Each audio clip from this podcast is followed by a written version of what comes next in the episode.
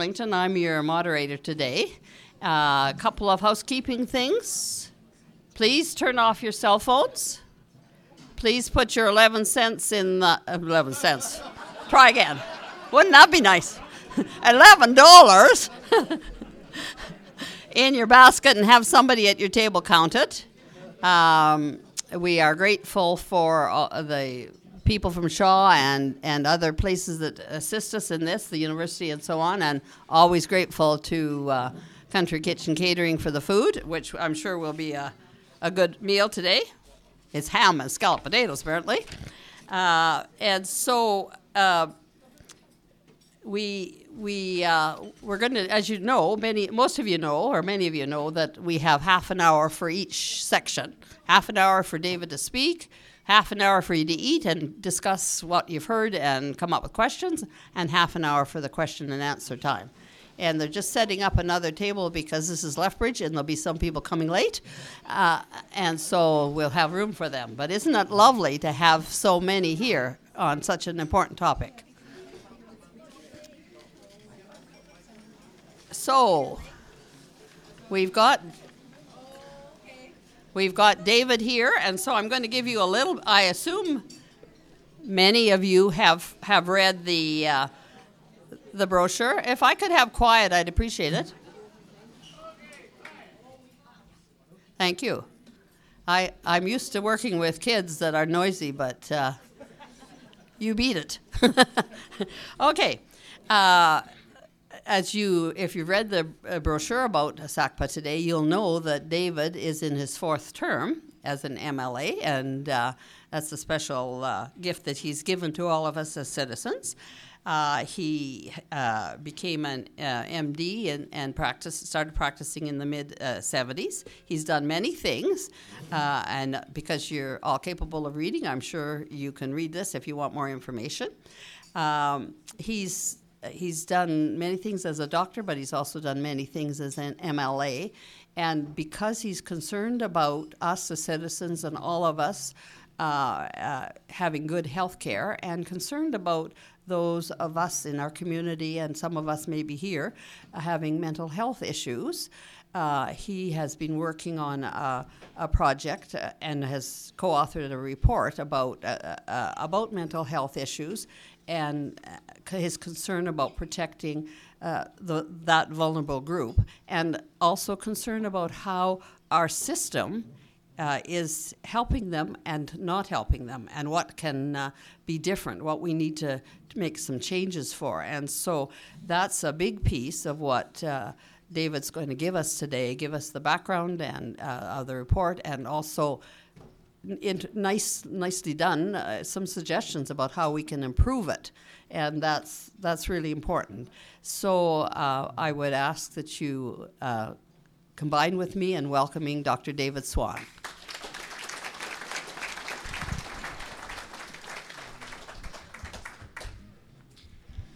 Thank you very much for that kind introduction. It feels like coming home to Lethbridge. Wonderful to be here. Some of you may remember me as uh, uh, an itinerant medical officer back in the uh, late 90s when you lost your medical officer, and I'd been fired from Medicine Hat, so I was looking for work, and somehow we got together for six months or a year. Of course, I worked in Pincher Creek for a number of years as a family doctor with my wife, Lorene, who's here with me. She, has, she is really the long suffering member of the family in my 12 years of politics, and I think she deserves a round of applause more than I do. Stand up, low, so they can see you. Just as a treat to her, I took her hiking in, the, in Waterton yesterday. We're both suffering a little bit as a result of that, but it's a good suffering.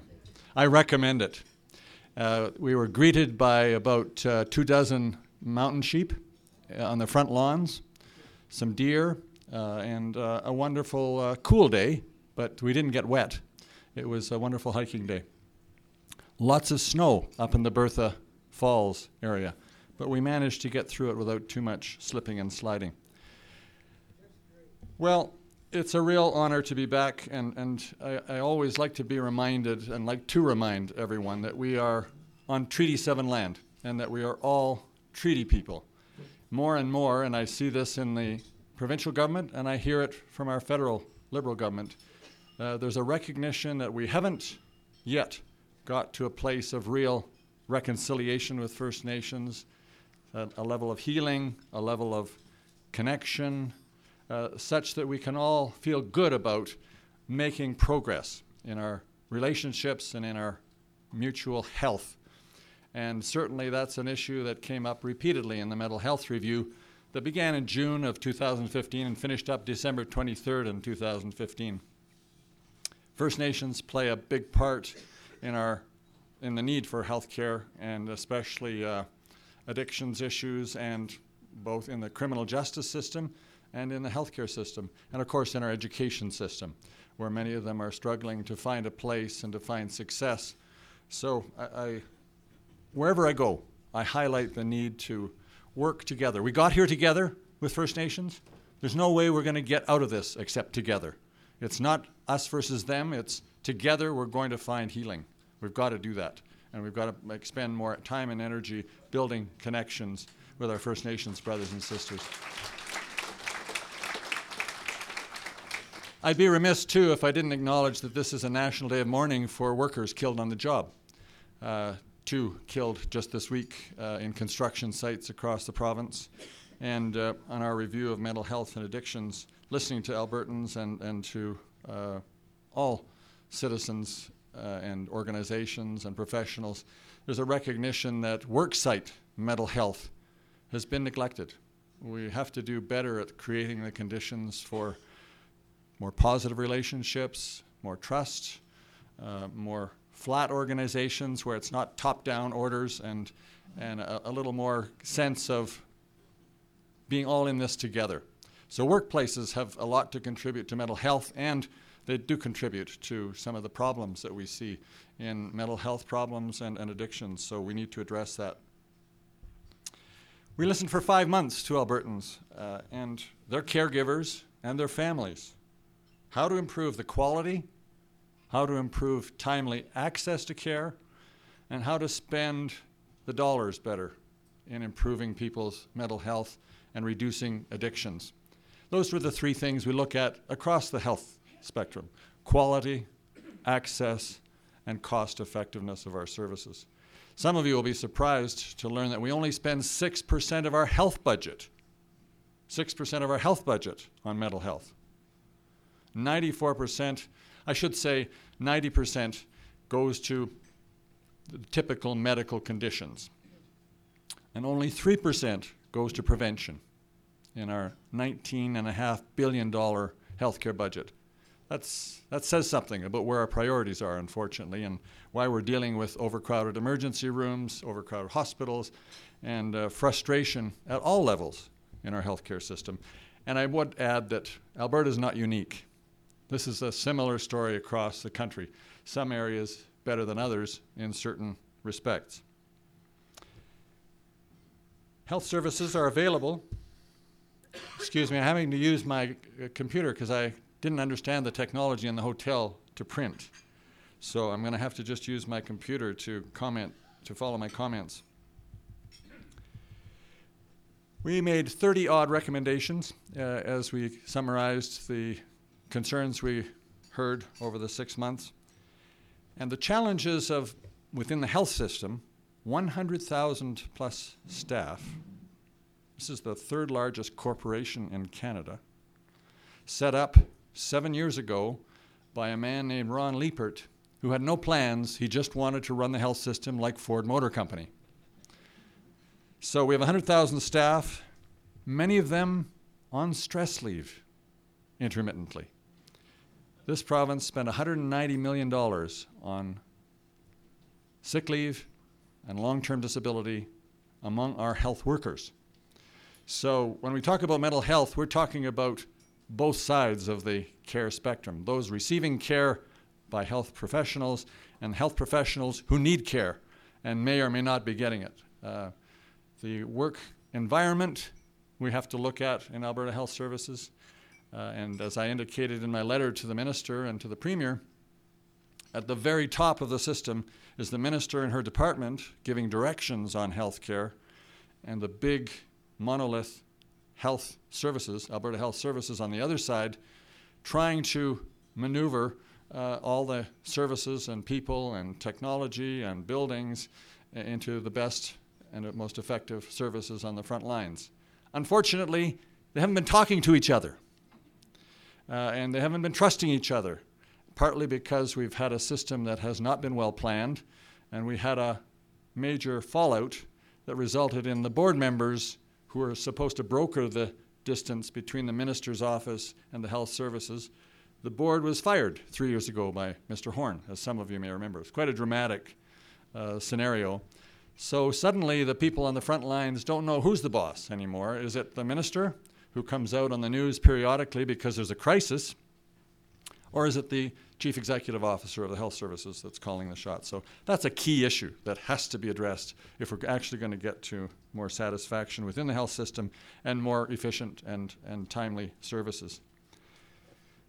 Many people were happy with the report.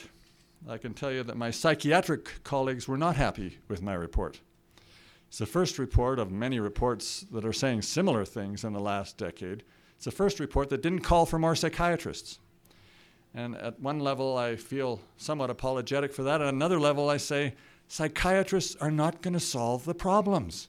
They are the very last stage where we should be dealing with 80% of people much more effectively so that we're freeing up psychiatrists to deal with the most critical, most uh, serious psychoses and complex mental illness and addictions issues. Most mental distress is associated with stressful life change. I know I went through a severe depression in the 90s after getting back from a project in the Philippines that fell apart. Fortunately, Lorene was there for me, my family was there, my church was there, my community to some extent. Uh, and I, frankly, I didn't go to a doctor. I was afraid they might prescribe something. I knew I had to work through this. There was a tremendous sense of loss and feeling of failure and all sorts of things that led to a two year depression in my case. Other factors that contribute to mental illness early childhood events that are traumatic, including neglect, unmet physical, emotional needs, a learning disability that isn't diagnosed, and fa- the failures associated with the, the, child's transitions through different grades and, and challenges, unstable family situations, family violence, all kinds of issues that need to be identified and managed in a holistic way, in a comprehensive way, uh, even in the school system. Teachers need to play a much bigger role, clearly, for early identification of problems and linking the family and the supports up. The parenting skills may be needed. There may be serious behavior problems in the child. And just putting the child on a medication or talking to the child and the parents one or two times without any long term follow up is simply not effective. And it's costing us and it's costing families. There are many good organizations out there beyond the health system as well. We're dealing with a health system that's trying to deal with mental illness and mental health challenges, and then a non health, uh, non formal health system like the Mental Health Association, the Suicide Prevention Network. You have groups here that are involved with the Distress Line, the Schizophrenia Society. We have social workers and private psychologists that are also dealing with many of these issues very effectively. So, between these two systems, the health, formal health system and the the, the systems of, of, of, professionals and groups outside the health system, there needs to be a much clearer connection. Because we're all dealing with the same people, sometimes more effectively than others, but if we're not communicating, which we're not, then people fall through the cracks. They get different advice from different places, and they're not getting the kind of results that all of us want. Well, I could speak about a number of problems in the system such as the lack of consistent education of medical students in mental health, and their discomfort now with dealing with mental health issues, and their desire to push the mental illness onto someone else because they're not very well trained to deal with mental health and addictions issues. They've admitted that. I could talk about their tendency to prescribe sedatives and antidepressants when they face someone with anxiety and depression. In fact, they may be able to identify problems early, but whether they refer appropriately and whether those referrals get timely interaction with the, the individual or the family is another question. Finally, we could discuss the frequent changes in leadership at the top of Alberta Health Services and the lack of consistency and the lack of confidence throughout the healthcare system that leaves many people on the front lines confused, frustrated, and unwilling to make serious criticism or suggestions to improve the system because there's so much uncertainty and tension in the system that people are afraid to add more stress and tension, so we hold the status quo, which is not acceptable. Just adds to frustration and demoralization in the front lines. Well, that's the, the negative side. But I thought maybe we should do something different here today. Maybe we should talk about what's causing all the illness in our society. What's contributing to the high levels of anxiety, depression, and addictions? Let's talk about the increasing numbers of younger people, particularly, who are distressed and seeking help. And again, our First Nations, the suffering and dying in that population at five to seven times the rate of our population here. What is it in our culture that is not creating the conditions for healthy families, for healthy communities, for healthy workplaces? How is it that most people incarcerated in our jails are in poverty, have mental illness, or have addictions? Is that the best place to manage people in poverty with mental illness and addictions? Of course it isn't. And we propagate more complications in those people when we force them into situations that are not helpful, not healthy, and not building new skills for living and working productively. Just referring back to some of the prescribing practices of doctors, why, why is it that we are prescribing and these are US statistics, I couldn't find Canadian statistics. In the US, 250 million prescriptions per year of antidepressants. One in 10 people over the age of 12 are registered as depressed. One in 10. One in five are identified as having anxiety disorders. And that's associated again with the use of sedatives and hypnotics that don't really answer the question, do they? Why are you depressed? Why are you anxious? What can we do to make life more satisfying and productive for you? Without comprehensive assessments of individuals and their families, without appropriate counseling, and without careful follow up with people to make sure that the wraparound services that are should be there for people in poverty, with homelessness, with uh, family dynamic issues, um, with financial issues. Unless we start to address those in a more comprehensive way, we're not going to really get at the root issues, and we're going to have people cycling back again and again and again through the medical offices, through the emergency department, through the jails, and I think we know that.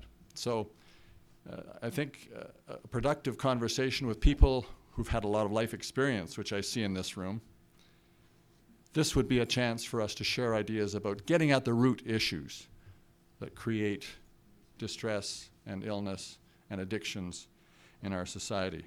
I don't say that I have the answers to that, and I don't think we really asked those questions except in a very select uh, set of instances across the province last year.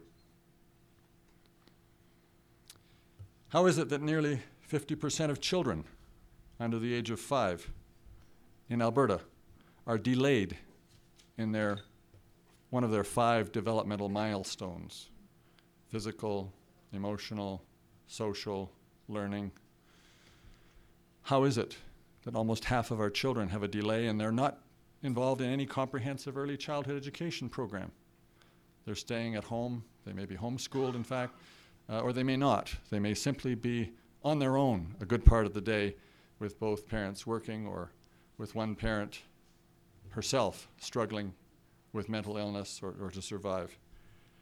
Why in Alberta and perhaps the rest of Canada, I don't know, have we not committed serious resources to early childhood education to make sure that they are stimulated, there are uh, joyful experiences in nature, in, in, in uh, the community, serving others and, and learning from others. It's time to confront some uncomfortable truths across the province and across the country. We know from a report of two years ago by our current finance minister, Joe Ceci, we spend $7 billion a year dealing with complications of poverty. What could that $7 billion do to prevent people from slipping into poverty and the, the, the complications associated with that emotional and social problems, criminal justice issues, addictions? Poverty sucks. It really impedes people's ability to live. And self harm, harm to others, when people are under severe distress because of financial difficulties and financial insecurity and food insufficiency, these are critical issues that somehow we haven't been prepared to address. Let me say quickly about this new government, this new Democrat government. It's the first government I've seen in 30 years that is starting to take poverty seriously. 300,000 children. 300,000 children this year will receive uh, family uh, tax credits in Alberta. First time we've had a family tax credit in Alberta. So I am somewhat elated that we changed the government, tempered a little bit by the loss of Liberal members in the House, of course, but, but I like to think I punch above my weight. And, and of course, we're in a rebuilding mode, but we won't go there. This is a government that I can work with. This is a government that cares about the future. This is a government that wants to do the right thing, not always the political, politically expedient thing. So it's refreshing for me as someone who's been in the legislature for 12 years to actually be able to be listened to and to feel that I can have a conversation with any of the ministers at any time on the issues that I care about. So uh, I give them some credit for that. How's our time? So, we cannot afford to keep increasing spending on healthcare. We're now approaching 45% of our budget. And we're getting very mediocre results in our health system. I'm speaking generally the health system, but that includes the mental health system. Spending more money will not improve the health system. More psychiatrists, I don't believe, is the answer to improving our mental health system. I said this in 1985 when I was a student at the University of Calgary. Health is too important to leave to doctors. That caused many people to take a second look. Health is too important to leave to doctors. Doctors are okay on sickness, some sickness, some doctors. It's important to be skeptical about everybody that you deal with, not cynical, not assuming the worst, but skeptical. Watch for signs that that person is listening, that they're ordering appropriate tests, that they're discussing with you the options, that they're following the results of their treatments and making changes as necessary in case they're not on the right track. Something like the tragic results this week of a couple of sets of parents and their child. Uh, we raise, we have to raise questions about how we're being managed and how we're being advised and how our condition is progressing or not progressing. Health is too important to leave to doctors. Mental health, like physical health, is too important to leave to psychiatrists. They have a role to play.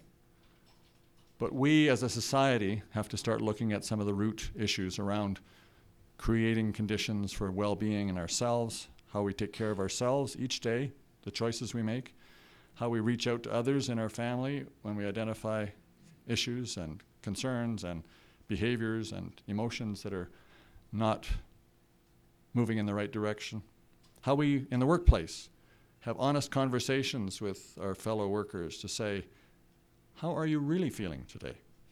It seems like you're under stress. Can we talk? Have you thought about this? We don't very often have those honest conversations in the workplace, and maybe we don't have it enough in our own homes and communities as well. It takes courage to ask people directly, No, really, how are you feeling? Is there something I can help with? And finally, as a society, how do we press our politicians to make better decisions that are in the longer term best interests of our families and communities, especially those in distress? We see them in our communities. We sometimes avoid them because they have many burdens and they may not be able to communicate as well on those, or they may be simply so down and so out that they don't communicate at all. Well, what is our responsibility as citizens to try and reach out and find out how we can assist? It must be part of the purpose of our lives, part of the purpose of our work, to engage in these conversations and building a healthier environment to work in, to live in, to play in. Uh, if we don't, we're all going to pay dearly, both directly through healthcare costs and indirectly through violence in the community and uh, lack of productivity in our economy. We need to start shifting resources to get upstream, as I indicated early on, with families and children at risk, to avoid addictions and mental illness. Three factors at least learning life skills, ensuring that young people learn life skills and self care, become emotionally aware, secondly, compassionate and supportive of each other. And thirdly, make sure we provide the basic necessities of life for everybody. The recent uh, publication, Alberta Views, had a special section on guaranteed annual income. There's evidence across the world that a guaranteed annual income reduces healthcare costs by almost 30%. If people are secure in their finances and are having a healthy diet, it actually reduces healthcare costs substantially. Our health system is examining its priorities, and many organizations and individuals will continue to press for these changes. Culturally and socially, we as citizens also need to change the way we're interacting with our society and with our systems. We need to push more. We need to raise our voices more, and we need to include more people in our circle, especially First Nations. Let's talk. Thank you.